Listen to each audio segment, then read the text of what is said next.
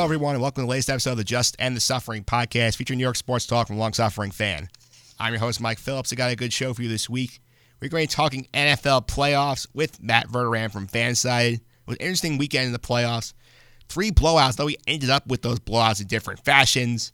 We also had a close game of Seattle and Green Bay. I'll talk all about that with Matt and preview the conference championship rounds in just a bit. Also making our conference championship picks on the podcast with Patriots fan Ian Sachs. Last I had a good week on the picks. I went three and one.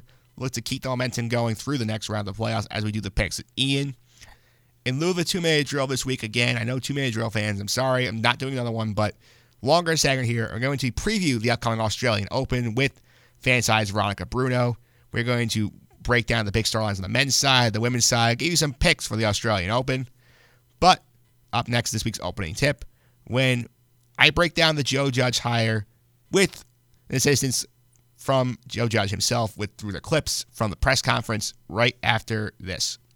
Well, maybe I can explain that a little bit better, but instead of saying who am I, by telling you what's relevant in this conversation with being a coach of the New York Giants, what I'm about.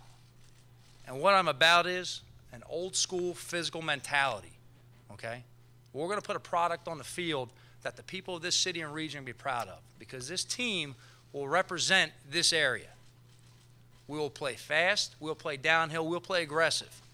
We'll punch you in the nose for 60 minutes, we'll play every play like it has a history and a life of its own with a relentless competitive attitude.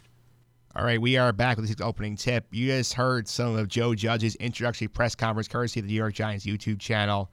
Joe Judge, the newest head coach of the New York football Giants, and not a hire that was expected for sure. Most Giants wanted Mike McCarthy or Matt Rhule. The Giants passed on both, hired Joe Judge because they say that he blew them away in the interview. And after watching him at the press conference, I can see why. The man won the press conference like very few do in this town. And I will say, nobody really heard him before this. After the press conference, everyone loved Joe Judge, including me. And I think they did a good job with his hire based on what he's saying and all that. I know words mean nothing, actions prove out a lot more, but Joe Judge said all the right things in this press conference. I mean, let's go bit by bit here. I pulled a bunch of things from the press conference and interview he did with Joe Benigno and Evan Roberts. So let's go through point by point here what I like about Joe Judge. We will start with the fact that Joe Judge, he wants to have a team that his fans can be proud of. I want the people that pay their hard earned money in the neighborhoods of New York, North Jersey, South Jersey to come to our games and note the players on the field play with the same attitude they wake up with every morning. That is blue collar, it's hard work, it's in your face. We're not going to back down from anybody.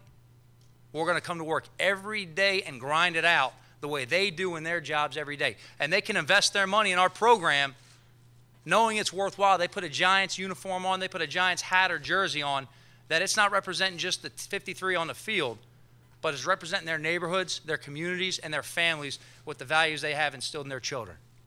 That is awesome stuff right there. The fact he goes out of his way to point out that the fans, you know, invest a lot of money in this team and that he wants his fans to be proud to root for the New York Giants. That's nothing we, not something we often hear out of a coach. They often pretend that, you know, oh, the fans don't exist. We don't need them. He knows that the fans are an important part of the organization, and the fact he wants to make them proud to be New York Giant fans, great stuff. Another thing I love about Joe Judge, the emphasis on the fundamentals. Let's go to that next. The margins of error in this league are too small. You cannot get by with some kind of magic scheme or new gimmick or think you've reinvented the wheel. The same things win football games that have always won football games. It's fundamentals. And those fundamentals will start for us in the classroom. They'll start with being at meetings on time. They'll start with being on the field on time in the proper dress. They'll start with knowing your playbook. They'll start with being out there and stretching the right way and warming your body up the right way that you prevent any kind of soft tissue injuries on the field. And then they carry over to the fundamentals on the field. It's running, it's tackling, it's ball security, okay? It's a contact sport. You can't get around that. You know who he reminds me of right there with the timeliness and the ball security and doing things the right way? Sounds a lot like Tom Coughlin right there with the attention to detail, the little things, the fundamentals. Like, those are big Tom Coughlinisms. And Giant fans remember, Tom Coughlin won you two Super Bowls. And did a good job here. He often gets forgotten because of the end, which was not great, but if he brings a little of that Coughlin attitude back, that's great stuff for the Giants. Judge also wants the Giants to be a very physical team. Let's hear a little bit about that. It's meant to be a physical game. It's for tough people. We will practice with a physical attitude. We will practice in pads. We will practice live tackling. Not to make a statement that we're trying to be tough. We're going to practice live tackling because I believe in doing it safely. You want to make your players safer? You start by instructing them how to do it. And we're going to work on everything we do. And everything we ask them to do at full speed on Sunday at a competitive level, we're going to make sure that we have practiced, corrected, and repracticed before they have to do it at a live pace. Again, this is very old school football guy combined with the new age of, you know, concern about player safety and teaching the right way and stuff like that. The league will be thrilled to hear that because the league is trying to make the sport safer. And every of the players that were at this press conference, former players, basically said, I'm ready to run through a wall and play for this guy. He gets it. And that's the kind of attitude you want to get with this football team. You have a lot of big time talent here in terms of you have some young skill position players who are good. You have a quarterback that you think is the real deal. Putting a good coach in here should help make this a lot, lot better. Let's also go ahead to some interesting stuff that he mentioned in his interview with Joe Benigno and Evan Roberts. One thing I think strikes an appeal to a lot of the modern NFL is that Joe Judge believes you need to actually coach the entire team. I want to be the head football coach of the team. I don't want to be the head offensive coach or the head defensive coach. You know, there's no no shots. There's nothing wrong with that. I just feel that if all you're worrying about is game plan and calling plays on one side of the ball or the other, you're going to lose the pulse of the team. You're not going to ability mm-hmm. to really walk mm-hmm. the building and spend time with your players and get to know the trainers and equipment guys and find out what's really, you know, moving through your building. And you have to have a beat on the players. You have to know what's pushing them. You have to mentally know what phase they're in so you can push harder or pull off accordingly. Mm. You know, you got to know the team. That is so, so true and so forgotten these days. Everybody's like, oh, you need an offensive coach. Oh, we need a defensive coach. And then a lot of these coaches, what do they do? They stick to their one side of the ball and don't coach the entire football team. We see it with the Jets where Adam Gase they took the offense and gave Gregg Williams the defense. We've seen in the past with Ben McAdoo was more of an offensive guy. Pat Shurmur was heavily involved in the offense, calling his own plays. Too many of these coaches are too invested on one side of the ball. Joe Judge gets as a special teams guy that he's got to know everybody. Whether it's the quarterback, the long snapper, the gunner on special teams, the starting linebacker. He has to know everybody on the team, know what makes them click. That should make him a more successful coach, in theory. Another interesting thing, which I, as a fan, I love this. This is a idea that he talked about why he loved this giant organization. Let's hear from Judge about that. The biggest thing I'll tell you what out the gate is it's a football team you know, there's an entertainment business side to it. Mm-hmm. I think there's a lot of teams in this league that gear themselves a lot more towards entertainment than mm. football, and this definitely isn't that. This is a football team. It's a football town. You know, it's got tough, passionate fans, and that's what I believe the team should measure up to. Then reflect that when you guys watch our games and you watch our team, you walk out of our stadium, you turn your TV off, you think, man, I'm gonna put that Giants hat back on because I'm proud that they represent me. That struck me right there. Is that this is a football team, and there are teams in this league that view this more as an entertainment product than about winning football games. And that feels like my team to a T. The Jets for years have done this where they prioritize the splashes or the big names over football. Remember Tim Tebow? That was an entertainment move. Stuff like this, entertainment. Joe Judge wants to win at football, and that is great. I mean, Joe Judge made such an incredible impression on the media. Probably the most popular press conference this town has had since Rex Ryan. And he came in here saying he was not going to kiss Belichick's rings and all that. And Rex came out gangbusters. Rex started winning right away. Rex went to two consecutive AFC championship games. The Jets have never done as a franchise, but he could not back it up.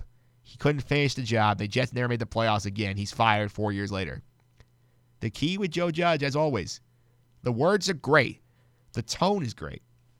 And the problem is they need to win. None of this will matter. This press conference will be forgotten if the Giants are going 4 and 12 and 3 and 13 again. Joe Judge needs to win football games in this town. It's that simple. The words are nice, but talk is cheap. As a coach that I love used to say, you play to win the game. He has to win games. This is simple as that. I think he's got the right attitude to do it. He's got enough talent. He should be able to do it. now we'll see next season if the winning starts. And that'll be fun to keep an eye on. But up next, we will talk to Matt Verderame about the NFL playoffs right after this call from the AFC playoffs, courtesy of CBS Sports' Ian Eagle and Dan Fouts. Direct snap. Henry, jump pass. Oh, trickery. Corey Davis, touchdown, Tennessee. The razzle dazzle for the Titans. Look at that soft toss up over the top to Davis in the back of the end zone, beating Earl Thomas. Derrick Henry just pulled a Tebow. All right, we are back here on the Just End the Suffering podcast, We're talking NFL playoffs here with Matt Verderame from Fanside, the host of the Stacking the Box podcast. Matt, welcome. How are you? I'm great, Mike. How you doing? Doing good. Glad to have you back on. Before we dive into the playoffs, I want to pick your brain a couple of the coaching hires that caught my interest. Obviously, for the New York faithful here, the Giants hired Joe Judge to be their new head coach. What do you think of that choice? I thought it was interesting. Uh, look, he's a young guy. He's 39 years old. Uh, obviously, you can tell from the press conference, he brings a no-nonsense approach. I think that jives with everything you hear about him. Uh, for the Giants, I think it really depends on – what kind of a staff does he bring in around him? He's obviously a first-time head coach. Uh, he's a guy who I think you know he would be well advised to bring in some experienced coordinators we can really lean on. I know he's kept a couple holdovers on, on the old staff to this staff, just fine. I don't think it's a bad idea. It gives the, the players some continuity. Um, but I do think it's important for Judge to bring in some experience. If that's a really raw green staff, I have concerns. My biggest concern with the hire, though, is you, you, bring in Daniel Jones sixth overall. Like he's got to work. If he doesn't work, none of this works. Everybody's fired. So uh, I would have liked to have seen them go with an offensive coach. I think Eric Bieniemy would have been a perfect fit for the Giants, but they went with Joe Judge. I think it can work, but I do think there are some things that they're going to have to do along with Judge to make it work. Yeah, I agree with you about Bieniemy being passed over for this job. The one that he probably dodged a bullet here. I have no idea what the Browns are doing with Stefanski. The stuff that comes out of that job is concerning. Do you have any idea what's going on over in Cleveland? Well, it's Cleveland. So it's anybody's best guess. Look, I'm not going to kill them for hiring Stefanski because the one thing I don't think is fair, like he had a horrible game against the Niners. The, the, the Vikings were just totally overwhelmed. The offensive line couldn't stand up to that front. But everybody's killing him because they hired him the next day. Well, if Stefanski was their guy two days before that game, they shouldn't hire him because you had a bad game. It's one game, right? I think people have to realize it's literally one game. Andy Reid, Bill Belichick, Sean Payton, bad games. So that being said, of course, those guys have reputations. Stefanski, the only concern I have about the hire, well, two concerns. One is just it's the Browns. Are they going to give the guy time to get it right? Because he's not going to go in there and go 13 and 3. It's not happening. Like they're talented, but they're not that talented. So that's my one concern about the organization. On the on the coaching side of it, you know, Stefanski, I talked at length with Rick Spielman for a piece over at Fanside before the season started, and talked to him for about 45 minutes, and we got into Stefanski a little bit.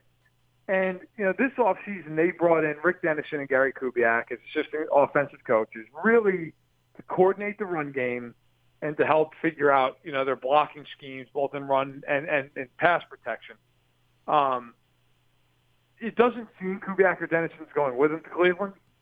And so, how much did did Kubiak and Dennison run the show there, and how much of that was Stefanski and those guys were just helping him? I'm not saying I know one way or the other, but I, I can tell you that the Vikings were really, really excited that Kubiak was there. Appears he might stay. Um, you know, so Stefanski hopefully at least soaked up a lot of that knowledge. Because if he didn't, then then there are concerns to be had. That's true. Let's go on to the playoff games. I want to spend 20 minutes talking about the Browns, so we'll go to. That's right. That's right. Let's go to 49ers Vikings. Obviously, 49ers win this game. They run a lot. Jimmy Garoppolo does not have to do much. What do you think of Jimmy G's playoff debut? I thought he was okay. Um, I mean, hey, they won, and he like you said, he really didn't have to do anything. So if you're Jimmy, you're feeling pretty good about that. Uh, but he threw for like 137, 38 yards. He did have a really bad pick that could have really cost them. That could have swung that game, but it didn't. Only ended up giving up a field goal off of it, and they, they ran away from the Vikings afterward. But he was okay. Look, there's going to come a time in the playoffs for them, and I don't know whether it's this weekend or if they get to the Super Bowl. you would imagine at some point he's going to have to make some plays, and I, especially if they play Kansas City. Like at some point, he's going to have to be out there moving the ball, and I think he can do it. I really do. I, I think Garoppolo has shown whether it's the Saints game, Packers game earlier in the year, uh, the Seattle game up up in Seattle week 17. I mean, Garoppolo's made some really nice plays. They got weapons all over the field, so I, I thought he was fine. You know, he he can't make the big mistake though, and I, he did do that against Minnesota, even though it didn't come back totally bite him. So as long as he can stay away from the turnovers, I, I think he'll be fine. Uh, but that is one thing with him to watch. Yeah, we'll keep an eye on that as they go play Green Bay this week. We'll go to the Baltimore Tennessee game, and obviously the shock of the weekend, the Titans win again. So they're on a magic car right a bit. Tennessee. Can you think of a comparison for what kind of team this Titans run, team is on compared to like a team making a big run like this? Yeah, there have been some teams in the past. Uh, you know, I, I I think of the '96 Jacksonville Jaguars, where you know they came in as a five seed. They're also nine and seven. They'd won five games in a row to make the playoffs. Um, and they needed a miracle in Week 17. They got it. They got in. They went up to Buffalo. You know, Buffalo at the time was was a team that had, you know was just coming off going to four straight Super Bowls. They won. Then they went to Denver, and uh, one of the biggest upsets I've ever seen in my lifetime they went up there. They they beat John Elway and company, and, and Denver was just a massive favorite to go to the Super Bowl that year.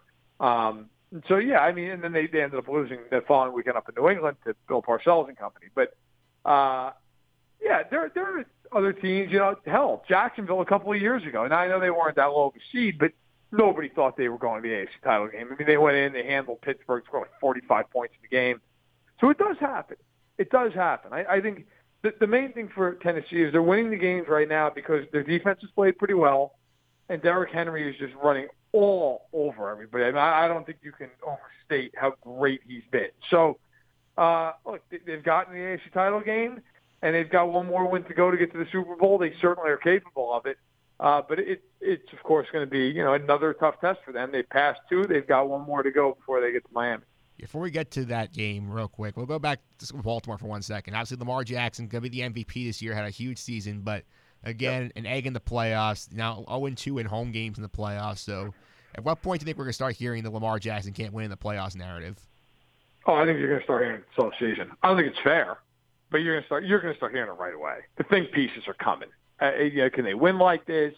Is is he the kind of quarterback you can win with in a, in a big spot in January? Look, I don't think that's fair. Um, and I've been maybe a little more critical of Lamar Jackson than a lot of other people have. I think it's almost like in vogue just to never criticize some guys in the league because, you know, social media, it's, it's, it's almost like this wave of, hey, this guy's great, this guy's amazing. Look, Lamar Jackson is an incredible talent. And he's a very good player, and he certainly deserves to have the MVP. If I had a vote, and I don't, but if I did, he would be my MVP, no question about it. The the improvements he made from year one to year two are real, uh, both obviously on the ground, but really for me in the passing game. The problem with them was always going to be if they got behind in a game by two scores, or are they built to come back? And the answer is no. They're not built. They're they're built to play a specific way. And so when they got down in that game, you know, they started to press a little bit. Jackson throws that second pick of his. It's a bad pick. A bad throw. Fumbles on a play where he double clutched, he held on it too long, lost control of the ball. But to me, that doesn't take away from the fact that he had a great year. They can win in the playoffs with him. I mean, he he is a very good player. I don't think there's too many players that, that the Ravens would be like, yeah, you know, we we prefer to trade him for somebody else straight up. I mean, there's maybe one or two guys. So, yeah, I, I think you're going to see that kind of stuff come out. And I do think he needs to improve as a passer, and I think they need to improve the weapons around him. But I, I, I think it's totally unfair what's going to happen, where people are going to pile on and say, "See, he's a running quarterback; he can't win." That's that's nonsense. Yeah, we'll see what happens there in the future. Let's go to the other AFC game, and obviously, this story of this game is the fact the Texans jump out to the twenty-four nothing lead. They blow this game. Bill O'Brien was an awful coach game, especially that fake punt he runs deep in his own end on a fourth down play, basically swings the whole game. What does this law say about Bill O'Brien as a coach? Says he should be fired. He's not to be, but he should be. I, and I don't normally say that. Like this is that's an inexcusable disaster. I, I, I don't. You know, had they lost the game like twenty-seven twenty, and it just you know, okay, you got beat by a better team in their building off a bye. You can understand that. I don't think anybody would have criticized Bill O'Brien, or at least nobody rational, had they just gone in and lost to the Chiefs. The Chiefs spotted them 24 points. I don't care who you are. I don't care where you're playing, who you're playing. You're 24 points in an NFL game, you better win that game, especially when you've got a really good quarterback, a couple of really nice receivers. I mean, that there's just no excuse. They scored seven points the rest of the game. Kansas City scored 51. They had seven straight possessions where they ended in a touchdown. An NFL record. But you said it earlier. Look, everybody's killing them over the fourth and one at the 13 where they kicked the field goal. That's fine. I would have liked to have seen them been aggressive there too. Um, but to me, you'll look at that fake punt from their own 31. They're up 24-7. They're still in total control of the game. They run that fake. Dan Sorensen, discredit for the Chiefs, made a great play. He's the only guy who could have gotten Justin Reid. He tackled him by his by his ankles um, and, and gave the Chiefs the ball back.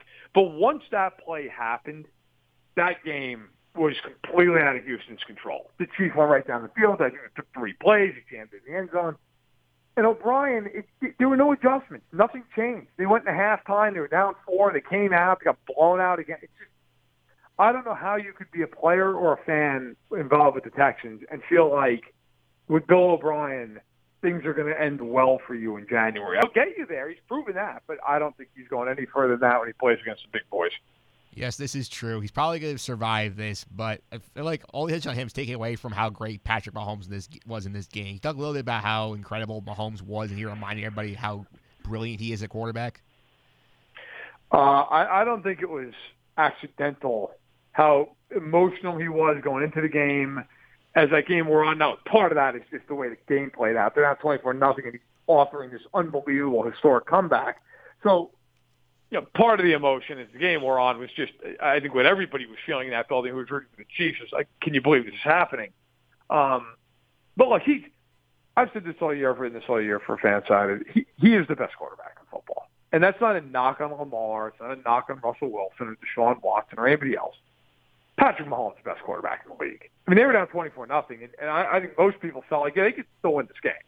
I don't know how many other quarterbacks you feel that way. Maybe a few, but he goes out, throws for over 300 yards, five touchdowns, no picks, ran for over 50 yards. Uh, ankle finally looks healthy after dealing with that and, and, and other injuries with the knee all year long. He's the best player in football right now. He's not going to win the MVP, nor should he this year, but he is uh, the preeminent player in the league, and he showed why. You know, they have a lot of weapons, but he knows how to how to find them at the right moments, at the right times. He's great at manipulating guys to the scrimmage. Saw a few times that game hard counted the Texans, got him to jump. They get a free play. I think on both of the free plays, he threw the ball over 30 yards, completed his throws. Uh, look, when they play offense like that, and he's playing the way he, they're they're rough. They're they are. I mean, after the game, Bill O'Brien said that they went into the game feeling they need to score 50 points to win. It's not too often you have an NFL team say you feel like they need to hang half a hundred. So it's it's going to be interesting to see Mahomes on Sunday against Tennessee. Yeah, I think Mahomes also did the league a favor too. I don't think the NFL is looking forward to having a Houston Tennessee AFC Championship game. No, that would have been a nightmare for CBS. I mean, I I know, you know, hey, whoever gets there gets there. CBS executives at 24 to nothing had to be thinking, oh my God, we're going to have to hope, put this game on in Houston. It's nothing against Houston, but it, there's no atmosphere. It's a dome stadium. It's two teams that don't exactly have a lot of, you know, sex appeal, so to speak. Um, and now instead you're getting a game back at Arrowhead with all these storylines of, hey, they haven't been to the Super Bowl in 50 years. They had the, the, the horrible, brutal overtime loss last year in the AFC title game. And now you've got Mahomes and, and this incredible offense against this upstart Titans team. And so there's there's a lot to look forward to. But yeah, had that have been Houston, Tennessee, hey, that would have been one of the lower rated AFC games in, in some time for CBS. Absolutely. Before we get to the title games, let's go wrap up the weekend here. Talk about the Seahawks Packers. Your big takeaway out of this game? You know, I think it it was a game. Like it's kind of how I expected it to go. I waffled all week long. I think I was asked by 15 different people for my prediction, and I probably gave 15 different predictions. So it was not a great job by me. But I couldn't figure out who I thought was going to win. Finally settled on the Packers. They did win. Um, you know, Wilson's a special player for Seattle. Know, I talked about him a little bit earlier as one of the best quarterbacks in the league, and he is. He's great. I think he's the most underrated player in football. I think if Seattle had any sense, they would just let him go and, and be himself at the beginning of these games and not run the ball with with you know Homer and Marshawn Lynch for two and a half quarters and five. They do it all the time. They fall behind these games, and it's then it's like, well, all right, let's let, let's see what Russell Wilson can do. I thought that was the case again on Sunday, um, and they just fell a little bit too far behind. They also had a brutal drop in fourth quarter. Malik Turner catches that ball on that on that last drive for Seattle. They're moving. They're over midfield. They got a first down. All of a sudden, he drops it, and it's you know they, they have to punt. They never get the ball back. Um, but I thought the better team won. But the Packers are better. They're they're not great. They're weird. I know it's all weird. You know, it's weird to say a team that's 14 and three isn't a great team, but they don't really leave you impressed. Like overall, like they're like they're good, but you don't feel like they're dominant ever. But they won the game. Rodgers made some really nice throws on third down. Adams had a huge game. The Smith brothers on defense, they do wreak a lot, wreak a lot of havoc. They're good up front. But I think the better team did win and now they go to San Francisco, uh, where you know they're trying to erase memories of what was a brutal beating back in November. We'll see if they can do it. All right, let's get to those games. Let's start with that game you just brought up, the 49er Packer game. What would you think would be the key to this game for both teams? The, the Packers have got to stop San Francisco from running the ball. They've got to turn this into a game where you you you force Garoppolo to beat you. Now he might, he might do it. Dave, Dave Deebo Samuel, Emmanuel Sanders, George Kittle, like they, they could certainly do it.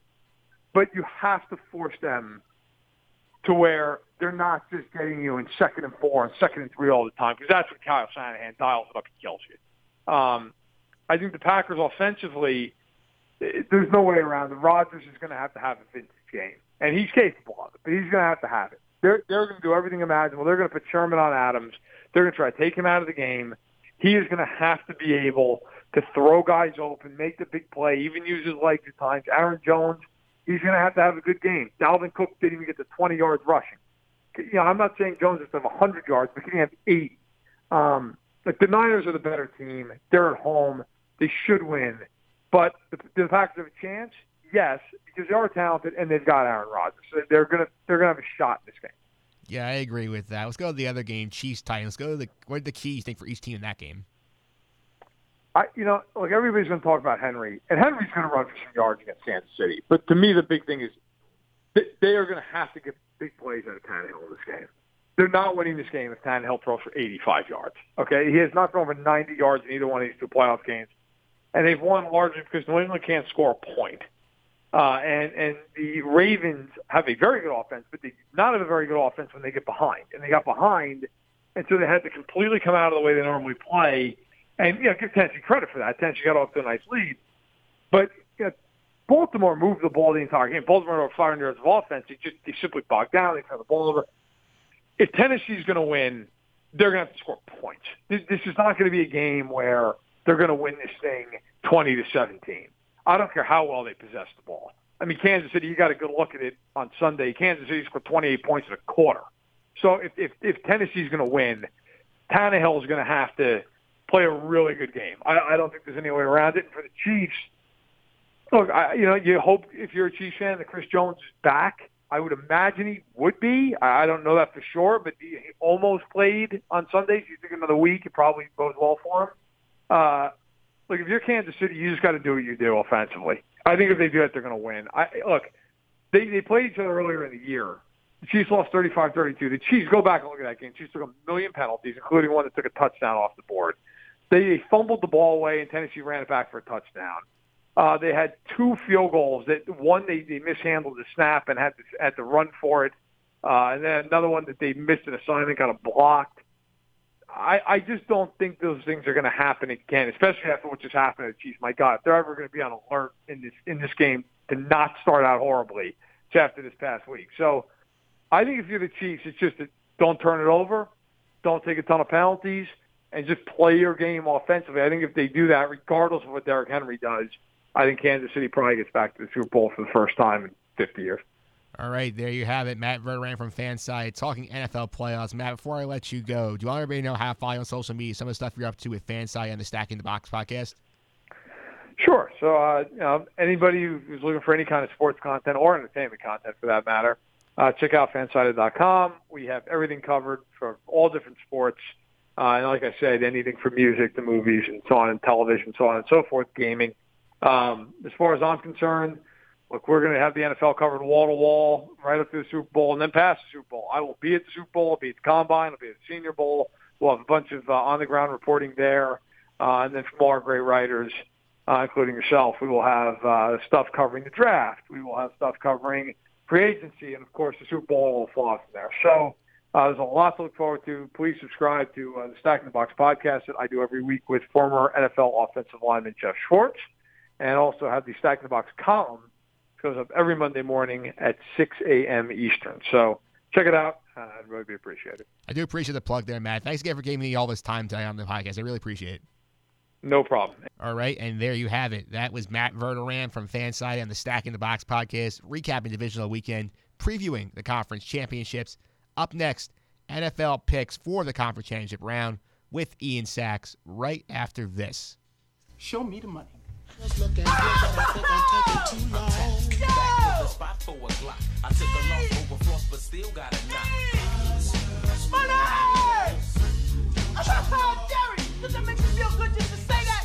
All right, we are back. Showing the money. NFL picks for the conference championship round are here. It's finally time to find out who's going to Super Bowl 54.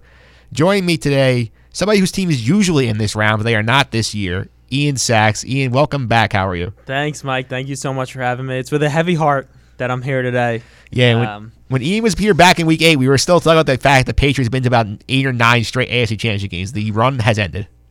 It has surprisingly. Yeah. Uh, I mean, I I had the way that this team played down the stretch. Started the season eight 0 finished twelve and four, so went four and four in the back half, and you just could tell that there was something missing with with this team, especially now. You look back the last two seasons they lost to Miami in December, both years, but just the way that it happened last year was on a fluke. Uh, Miracle. miracle play. And then this year, it was a regular touchdown play with 24 seconds, and Yeah. it was like, oh, they We- they we- they legitimately beat the Patriots this Yep. year, not like some crazy play where the Patriots had Rob Gronkowski in a corner for a hail mary try.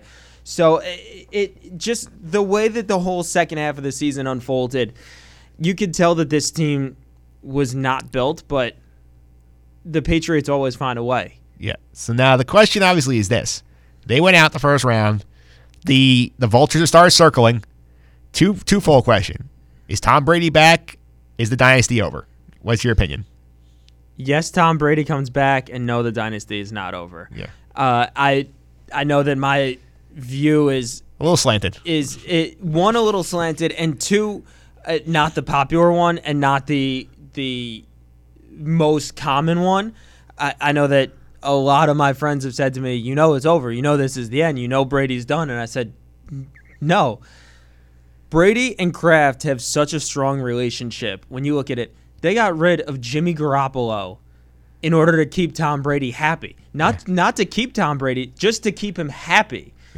Bill Belichick wanted to keep Garoppolo. He saw that Gar- that Brady to Garoppolo could be an uh, Brett Favre to Aaron Rodgers Yeah. type of deal. You look at what Garoppolo is doing now, the one seed in the NFC, which I know we'll get to our picks a little bit later, but the one seed in the NFC, a very good chance of getting to the Super Bowl. And where are the Patriots? Sitting at home after a wild card weekend loss to a Tennessee team that came into Foxborough and completely out Belichicked the Belichick Patriots. Yeah, that makes some sense. I mean, we again we said this before a couple of times. We thought it back in 2014 when they got blown out in Kansas City in Week Four. We thought a couple times in 2016. I mean, we've had this debate before. I know the Patriot haters don't want to say this, but like until they're dead, they're not dead. Well, one of my best friends, I, I still remember this vividly. During that Monday night game against Kansas City, was texting. We were texting during the game, and he said, "The Patriots aren't looking good. This is bad." I said, "Okay, you know, you're right. They're not looking good, but you don't reserve judge. I, or I try to reserve judgment until it is definitively done. And okay, so the dynasty's over. They went 12 and four this year. Yeah. They won. They, they, they won the division for the umpteenth time in a row.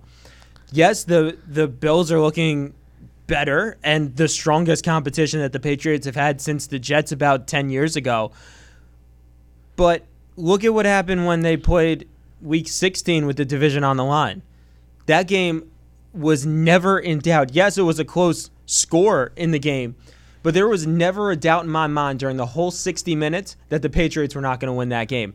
They had a chance to win uh, to get a bye and get into the di- into the divisional round. All they had to do was beat Miami, which okay, they don't do. But we're sitting here very differently if they're if the Patriots are the 2 seed, Kansas City comes into New England and they win. It's a completely different story. It's okay, the Patriots aren't in the conference championship game. That streak comes to an end, but they were one win away from that and playing a great Kansas City team who's looking for revenge. So the one game, just the one loss to Miami, changed the entire dynamic that we're talking about in this January. Yes, it has. And before we get to the picks, so like we you mentioned some stuff you think they have to do to get through stay on top of the division this year. What do you think about these playoffs as a whole? What was your big takeaway from last weekend? Biggest takeaways from last weekend. I think the resolve of the Packers. Uh, Mike, we were talking about it off air that last week you had Joe Dion, and that was the one game that you two differed on. And I had to feel pretty good as you did about the Seahawks in that you look at them. Okay, they lose the division on a crazy by inches fourth quarter by inches. So they lose a, a the division. They lose the the number three seed in the home game in the first round. They go cross country. They beat Philadelphia, who's always a tough out in the playoffs, and then they go to Green Bay and take the Packers down to the wire. You have to like what you're seeing from the Packers, the resolve to to win that game coming down to the wire. And then in the AFC, the most impressive team by far has been Tennessee. You take out New England in New England, you take out Baltimore in Baltimore. They have impressed very well, but I think that this train is pulling into the station and that that streak might not go anymore because Kansas City was a buzzsaw in that second in that last 3 quarters against Houston and I think that they're playing their best football right now. I think Kansas City is the best team in the NFL right now. I think the Chiefs preseason to go to the Super Bowl. I had some doubts in the middle of the year, but I feel good about that now. Uh, it's it's looking very very very very good. I thought they were poised to go to the Super Bowl last year, and I think that that loss in the AFC Championship game from a year ago is going to fuel them even more. They're hosting the AFC Championship game another time. The AFC Championship game trophy is the Lamar Hunt Trophy, the former owner of the Chiefs. They saw it get taken away from them a year ago. They're not going to let that happen a second time. All right. Now we spoiled a little bit. Let's get to the picks, the reason why you're here. You mentioned Joe Dall'Oglio was here last week. He went a perfect 4 0 on the week, got the full 10 points in the playoff challenge. 49ers laying 6.5, Titans plus 9.5, Chiefs minus 9.5, which looked pretty dire until Bill O'Brien decided to fake the punt, turn the entire game around. And the Packers laying the 4, they win by 5. So a perfect 10 points for Joe. Squeaking that one out. Squeaking right that one out. I hope you I hope you guys put some shekels on Joe's picks last week. He could have made some serious uh, moolah on the betting lines. that that's exactly why you need to listen to this yeah. podcast yeah. right here. Good yeah. stuff, good information, good ins- good picks. Yeah, yeah. I went three and one on the week. I I could have made you some money, not as much as Joe, but we agree on the first three games: 49ers, Titans, and Chiefs. I had the Seahawks plus four. That one was close. It could have gone either way, but Joe got the point. I got nine points. So in the playoff round, the challengers have 11 points. I have 15. So it's still a neck and neck race as we head down the stretch here. oh, pressure's on for me now. Yeah. So since it's only two games a week, we're going to, to add the over under numbers in here to create more point opportunities for the challengers to get back in. This. I like it. I like it a lot. All right. So without any further ado, let us get to the picks, and we will start with Titans Chiefs AFC Championship game Sunday at 3 o'clock on CBS. The Chiefs, seven and a half point favorites. Ian, where are you going? Taking the Chiefs, laying the seven and a half. I think that Kansas City is rolling right now. I think they are the best team in the NFL, and I could see this game not being close. The Kansas, the Tennessee luck is finally going to run out. This is a nine and seven team from the regular season. That means they're just an average team. They got hot for two weeks in the playoffs. Kansas City has been hot for the entire second half of the season and rolling even more into the playoffs. Kansas City is not going to let the Lamar Hunt Trophy be taken away from them yet again. Think about it. They had it last year if it wasn't for Dee Ford's offsides call. The Chiefs would have gone to the Super Bowl. Who knows what would have happened against the Rams there? And we could be looking at Kansas City trying to go back to back. Chiefs absolutely win this game. On a confidence level of one to four, where are you going? Four. Full four. Full four. All right. I'm right there with you. I'm taking the Chiefs with the full four points. I mean, this is a Tennessee team. Yes, they won both games in very impressive fashion, but Ryan Tannehill did not throw for 100 yards in either game. He didn't throw for more than 85. He threw for 72 in New England, 85 against the Ravens. That will not cut it against the Chiefs. As we saw, as Matt Verderame said earlier in this podcast, they scored 28 points in a quarter against a pretty good Houston Texan defense. And that was with the Texans spotting them, spotting them a 24 0 lead. I love the Chiefs here. I've loved them all year. I'm riding the bandwagon. They won six in a row regular season, two in the playoffs. It's going to be nine in a row. Chiefs winning a laugher. Chiefs to the Super Bowl, full four point confidence. Absolutely, absolutely. That's your your Super Bowl pick and Lock, well, it, lock of the week. lock it in. Yeah. Put them in the Super Bowl. All right, let's next go to the over under 12 I think it's interesting. It's 49 points. Ian, do you like the over or the under? Absolutely hammer the over. This is a Kansas City team that had 51 points last week. That's more, just them alone. That's more than this over under. Hammer the over. I look for the Chiefs to f- score 49 themselves. All right, and your confidence points, you have a three, a two, and a one left. Where are you going? In between the two and the three, uh, I would say two and a half if it was an option, but give me the three. I'll take the two on the over as well because just I feel like Tennessee will try to control the tap the clock and run with Derrick Henry. That's the only reason why I'll hover on the two, but over two for me there. So I'll go. That's my thought there. Next up, we'll go to the Packers 49ers NFC Championship game Sunday 6:30 on Fox. These two teams met back in Week 12 was a 49er blowout, 38 to seven. Uh, the Packers are seven point underdogs here. Ian, where are you going with this pick? Taking the Packers getting the points. I say the 49ers win a close one, but it's less than seven. So give me the Packers getting the points. Two or one? That's what you got left. Uh, one. Okay. Gotta go one. Yeah, it's interesting. Yeah, it's interesting here. For the sake of difference here, I can see your argument. I'm going to go with the 49ers because I, I had a chance to rewatch that game recently, and I was doing an article on FanSided. We look at what the Packers have to do to improve this game, and there are some things that like I don't think they can fix. They don't have another receiver besides Davante Adams who can make plays in this game. Their offensive line had major issues in that first game. I know Brian Bulaga was hurt, but I just feel like, you know what, this might be Jimmy G's year.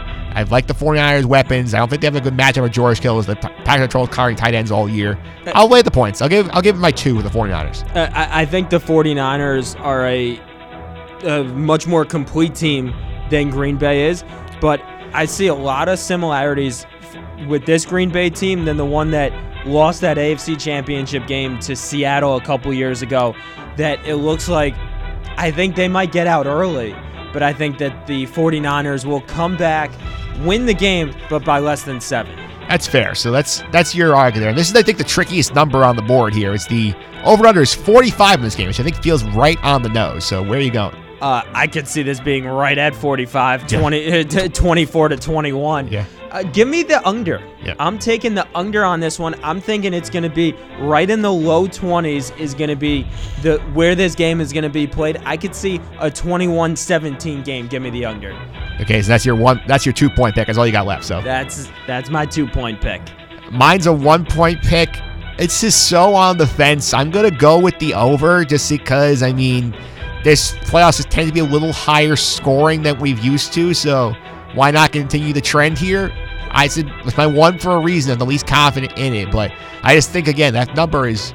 If you have to play, I would pity you because this is such a spot on over under number. I, I if you asked me for a score for this game before I saw the over under, I would say 24-21, which comes out right to 45. This number is right on the ball. And it's so funny, Mike, you mentioned it right there that the playoffs are usually a lot more low scoring. Defense usually wins in the playoffs, but this has been a high flying playoff so far. So I could see that going over.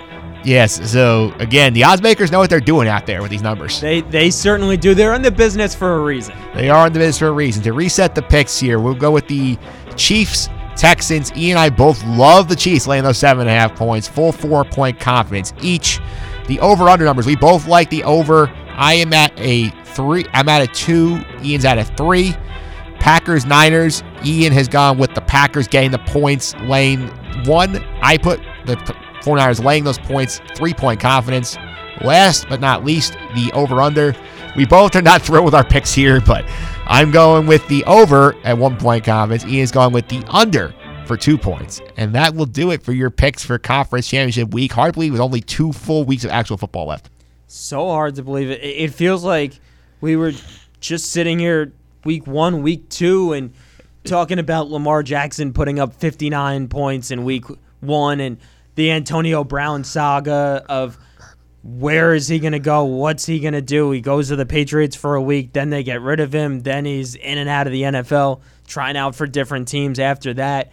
And, uh, and you know, are the Jets going to win a game? Are the Dolphins going to win a game? Are the Bengals going to win a game? And yet now here we are and knocking on the doorstep of finding out who's going to be playing in, in the Super Bowl down in South Florida. It is just mind-boggling where this entire season has gone. And well, you know what, my guy, it, it's going to feel just as quick, and we'll be sitting right back here week one looking at trying to make picks for Week- Super Bowl 55. Yeah, exactly. And just know there's no football next week. Real, the Pro Bowl does not count in my opinion. That's not football. That's a glorified scrimmage. I I completely agree with you. The the NFL needs to figure out a way. uh, Don't ask me. I don't know how, but needs to figure out a way to entice it. For me, the baseball All Star Game is by far the best of the, the the actual game itself. Yes. but they're not going to play it mid-season. Nobody's going to play in it then No. because injuries. Uh, football is such a, an injury-prone sport, but you can't do it right on the eve of the playoffs because then all the teams in the playoffs aren't going to participate. And after the Super Bowl, it, it, it's an afterthought. Maybe if they if they tried to do it the way that they do the NFL honors show Yep. the night before the Super Bowl in the same city, everyone's there, and it's just an entire celebration of the the 30 teams best players who are not playing in the Super Bowl and then the next night you see the two best teams in the league. That might be a solution to try to get more more fanfare and, and more respect for the Pro Bowl. Yeah, for sure. And not leaving you guys out a segment next week because there's no game. I'm actually going to be joined by a good friend of yours, Kevin Walsh Jr. He'll be on the podcast this week. We're going to talk about all the different ways you can bet on the Super Bowl. Kevin Walsh making his return here to the airwaves of Iona College. I love it. Yeah, he's been on this podcast once before. He did the picks back in week 15. I think he went. I want to say two. He was two and one on the week, but we were talking about the next week. Talk about the, the early thoughts on the spread, the over under, the money line, the box pools, the props, all that Uh, good stuff. The prop bets are my favorite part of the Yeah. Super Bowl. Yeah, so and Ke- that is right in Kevin's wheelhouse. So we, we're gonna have some fun next week with this. What are you going, heads or tails? Tails never fails. I'm, I'm going heads. It, it seems like it's been heads more more often than not recently. Would you like to put that bet on the air? He will. I will Venmo you a dollar if the if the coin toss comes up heads. Sounds good. All right, so Ian, thanks for all the time today. Before I let you go, do you want to let people know how to find on social media? Yeah, it is. Uh, Twitter and Instagram are both at Ian R Sacks, I A N R S A C K S, and uh, you know, i- if you don't mind a couple of of Patriots posts now now and again, then uh, follow. Well, Patriot fans are people too. Don't forget that, guys. and one more thing: Are you a tennis guy by chance? I am. Are you excited about the Australian Open coming up? it, it's so funny. I I love the. I'm not a a diehard tennis fan following Eh, like uh, week to week? following week to week. I I def I tune in for the majors. Yeah. absolutely, and then you know ch- check in periodically in between the majors. But with it being with January being college basketball conference season, middle of the NBA season, middle of the NHL season, NFL playoffs, baseball off-season Oh, moves and oh. acquisitions. We, we talk about the baseball. Let's not get in there again. That's a No, no, that's ju- a whole just- that's a whole uh, mess. just, just just mentioning that, Yeah. that that's something that that's going on. Uh, college football playoff Just and, wrapped. and championships going on. I always completely forget about the Australian Open. It happens every single year, and then like I'll see notifications on my phone, like the first and second round, and I'm like, oh yeah, that's happening right now. Yeah, well, stay stick around if you want to hear some tennis talk. I talked to Veronica Brewer from FanSided about the Australian Open. That's coming up right after this.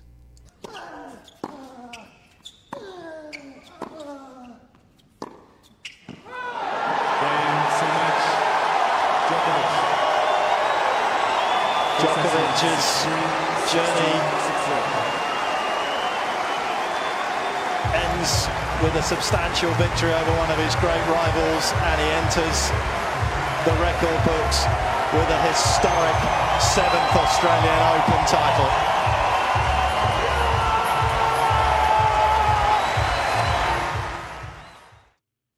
All right, we are back here on the Just End the Suffering podcast. We're not doing a two minute drill this week. Instead, we are going to preview the Australian Open. And I'm happy to bring back the woman who's been on this podcast a couple times, review the last three majors, uh, Veronica Brewer from FanSided. Welcome back. How are you?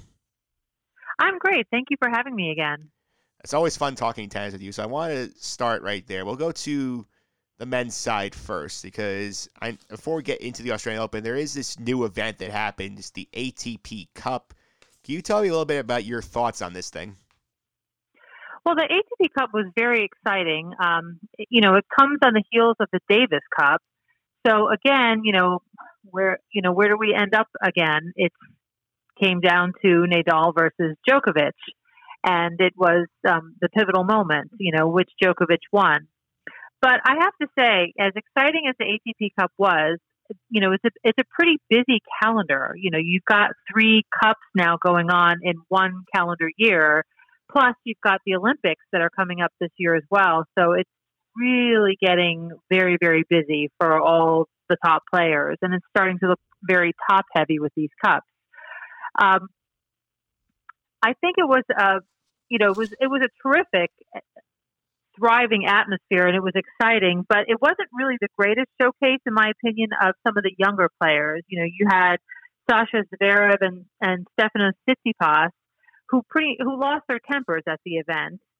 And you know, with his win, it's a strong case for Djokovic heading into the Australian Open Slam in his best shape. So he came out as the biggest winner. But um, you're seeing this movement towards more team country tennis, which is a very exciting movement. And I honestly think that they have a lot to thank for um, the the Laver Cup, which really made this quite popular again. You know, with the Davis Cup, there's a lot of strong support for it and very passionate support, but it was kind of a waning event.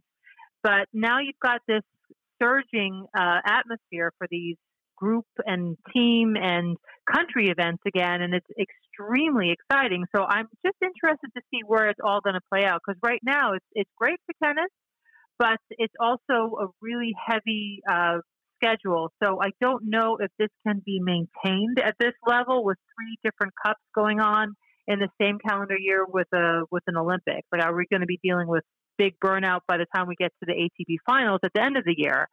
Um, you know, with the, I, I have to also say, I kind of missed the the Hopman Cup at this year, this time of the year as well, because that was one of the few mixed doubles events where you had you had Roger Federer and Belinda Bencic for Switzerland who won together, but it also gave you the opportunity to see Federer face across the net with Serena Williams, so the two goats facing each other, and that was exciting stuff. And that was gone this year because it made way for the ATP Cup. So it's it's a little bittersweet. You know, for women's tennis, it's not so great that these big events are just focusing on the men, frankly. And with the Hopman Cup, I'm hoping that it's going to come back again next year, which they do say they're working on a new venue, but uh, I don't.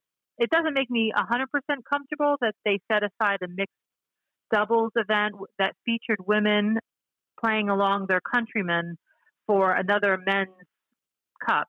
But overall, I thought the ATP Cup was a lot of fun to watch. Yeah, it was certainly interesting for sure. Let's get to the Australian Open, the one calendar slam that's in January. So stick with the men for a minute here. So, what do you think of the outlook is for the big three contenders who basically have dominated the slams the last decade in Djokovic, Federer, and Nadal?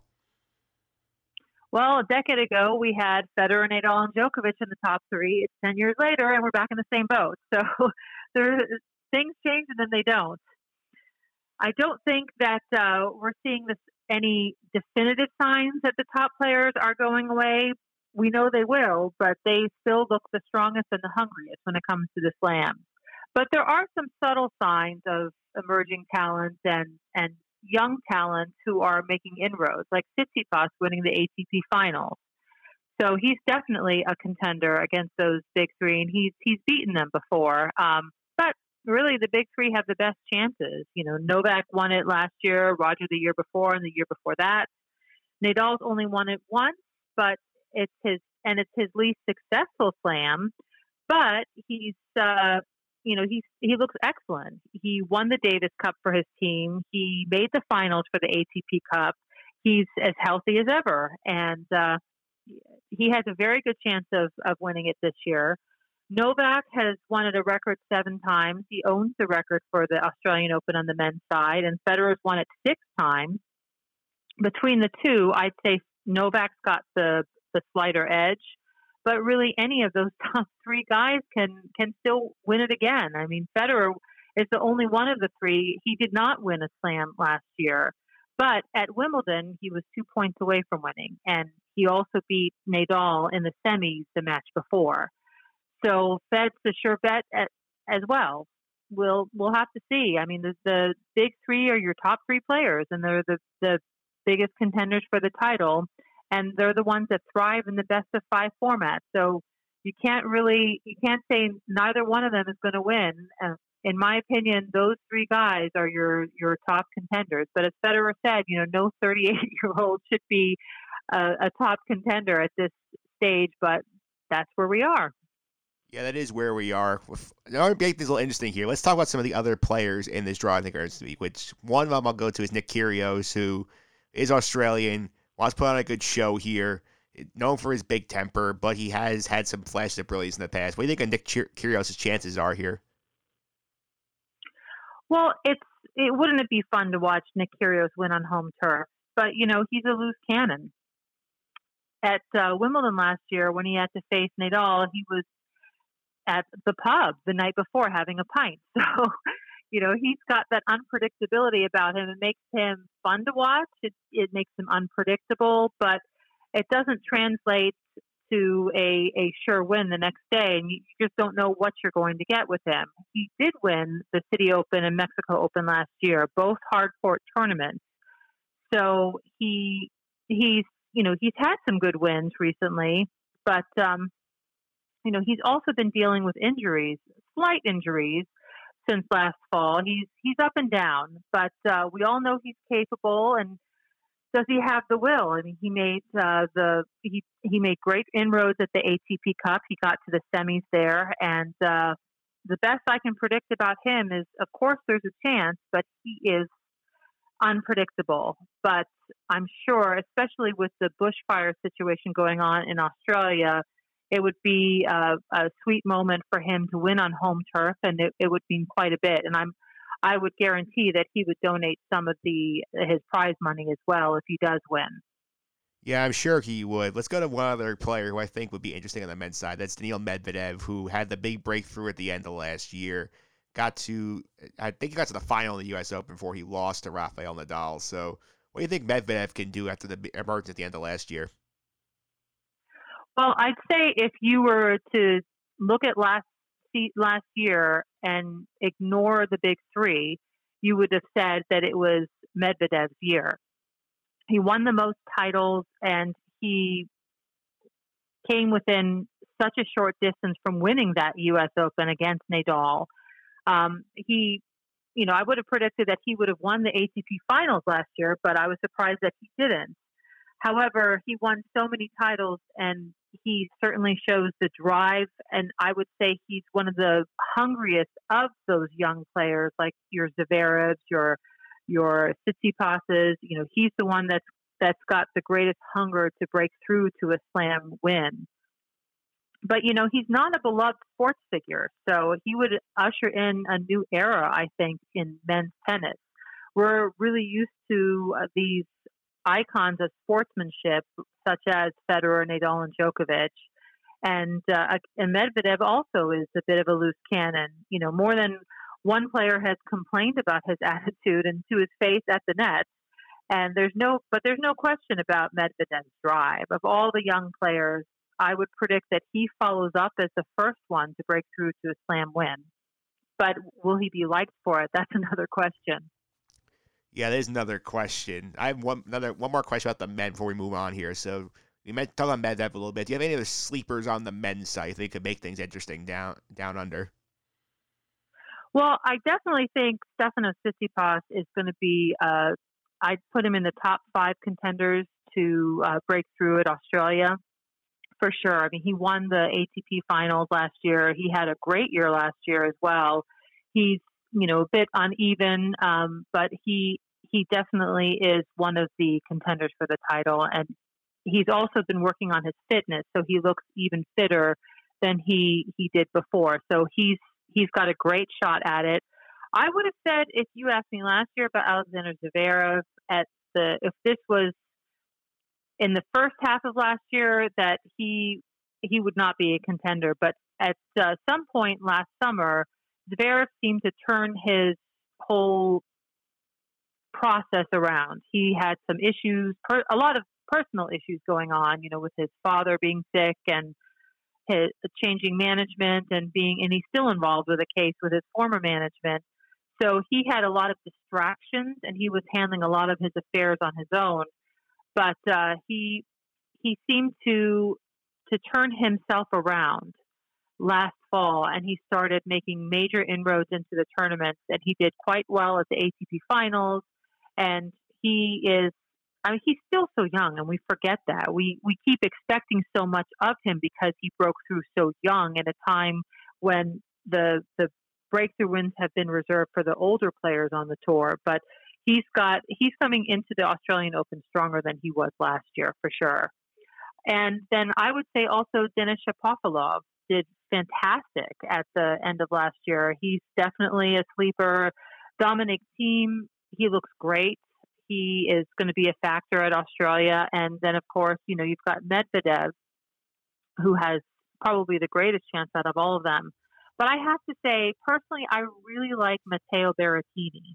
He's he rose up very quickly into the top ten last year out of nowhere, and he's been a surprise all all season long. So he he's one of those guys that you he floats under the radar, but he's definitely somebody I've been keeping my eye on for quite a while now. Yeah, some interesting names there for sure. Let's go to the women's side for a little bit as well. Start with Serena Williams, and starting off the year of well, she won a tune-up event down in Auckland last week. Do you think that will set her up well to tie the Grand Slam record? Because she's been so close so many times since she came back from the maternity leave, and you think you gotta think she's closing in on it.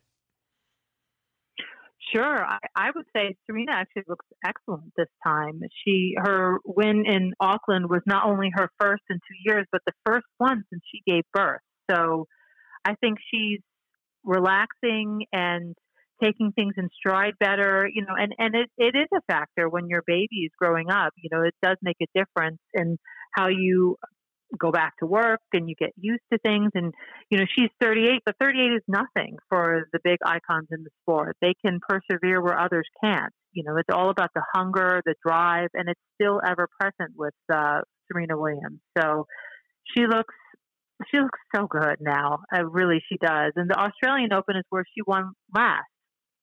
And it's been very good to her.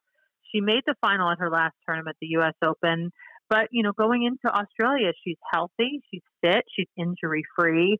I think she will tie Margaret at some point this year, and she may possibly even surpass her. Yeah, that would be interesting to see for sure. And remember, she not win this last year. Naomi Osaka did. That was the last slam she's won. What do you think her chances are defending this title? Well, she seems to be, Naomi Osaka seems to be ironing out the kinks in her preparation and game. Uh, she had some issues going into uh, following up the Australian Open last year, and she changed coaches and she went through kind of a, a bumpy period. But she's had a much more successful back half of 2019 than first half. even after the Australian Open win. So she she won a title last year. She made finals. She progressed deeply into several tournaments last summer and fall. She looks strong again. I would say uh, with this new coach, uh, Fissette, she's she's one of the front runners for sure. She's also moved back up into the top three, so she looks great. Yes, she does look great. I feel like the player under the most pressure down here might well be Ashley Barty because, again, like Kyrgios, native Australian, wants has a slam under her belt. Though, unlike him, a lot pressure if you would think to win on her home service.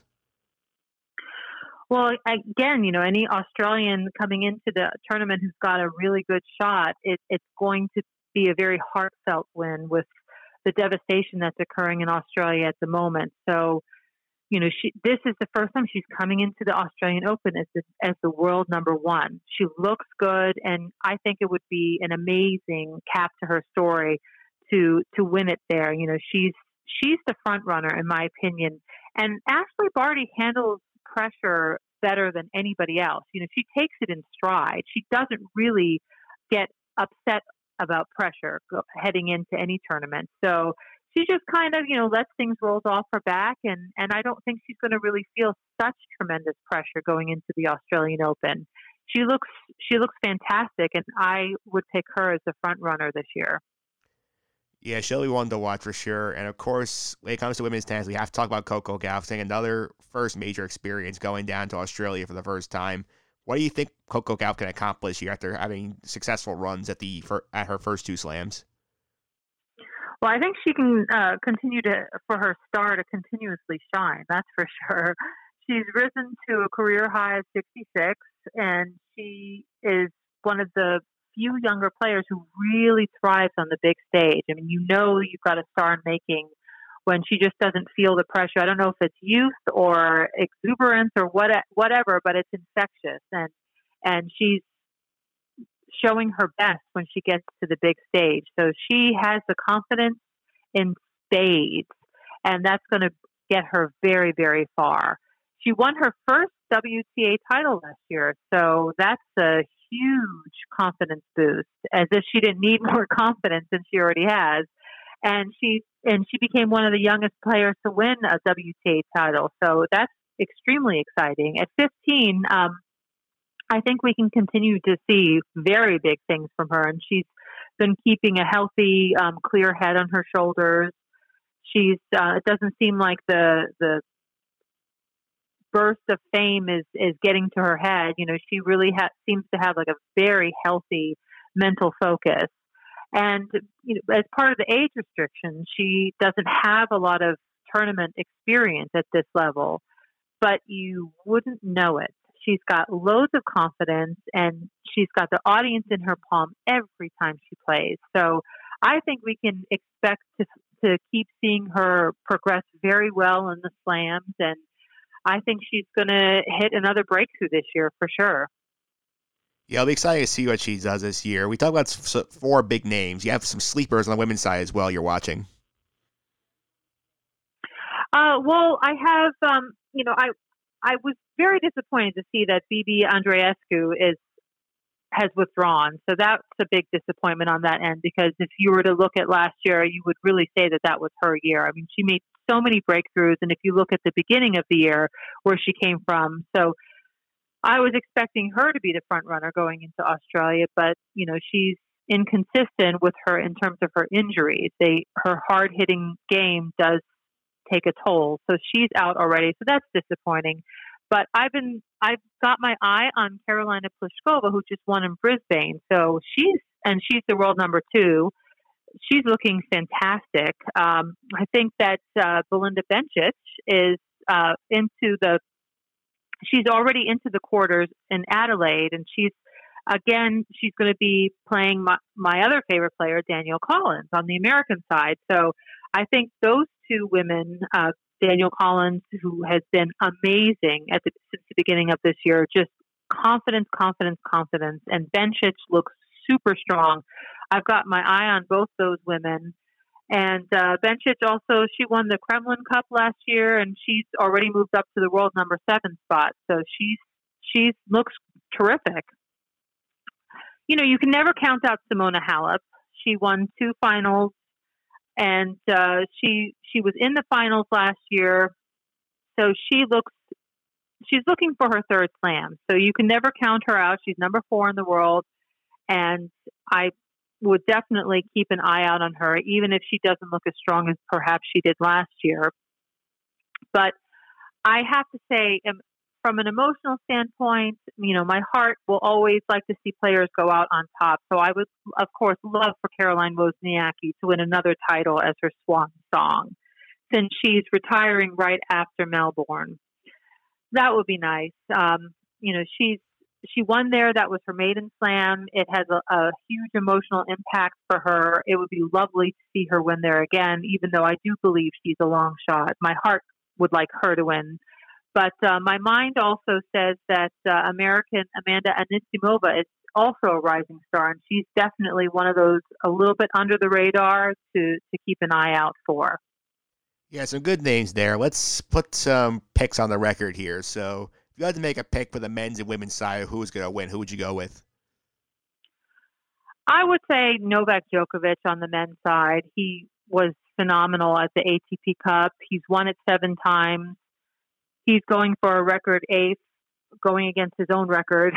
uh, so I would say he looks the strongest, to be honest. Uh, it doesn't seem like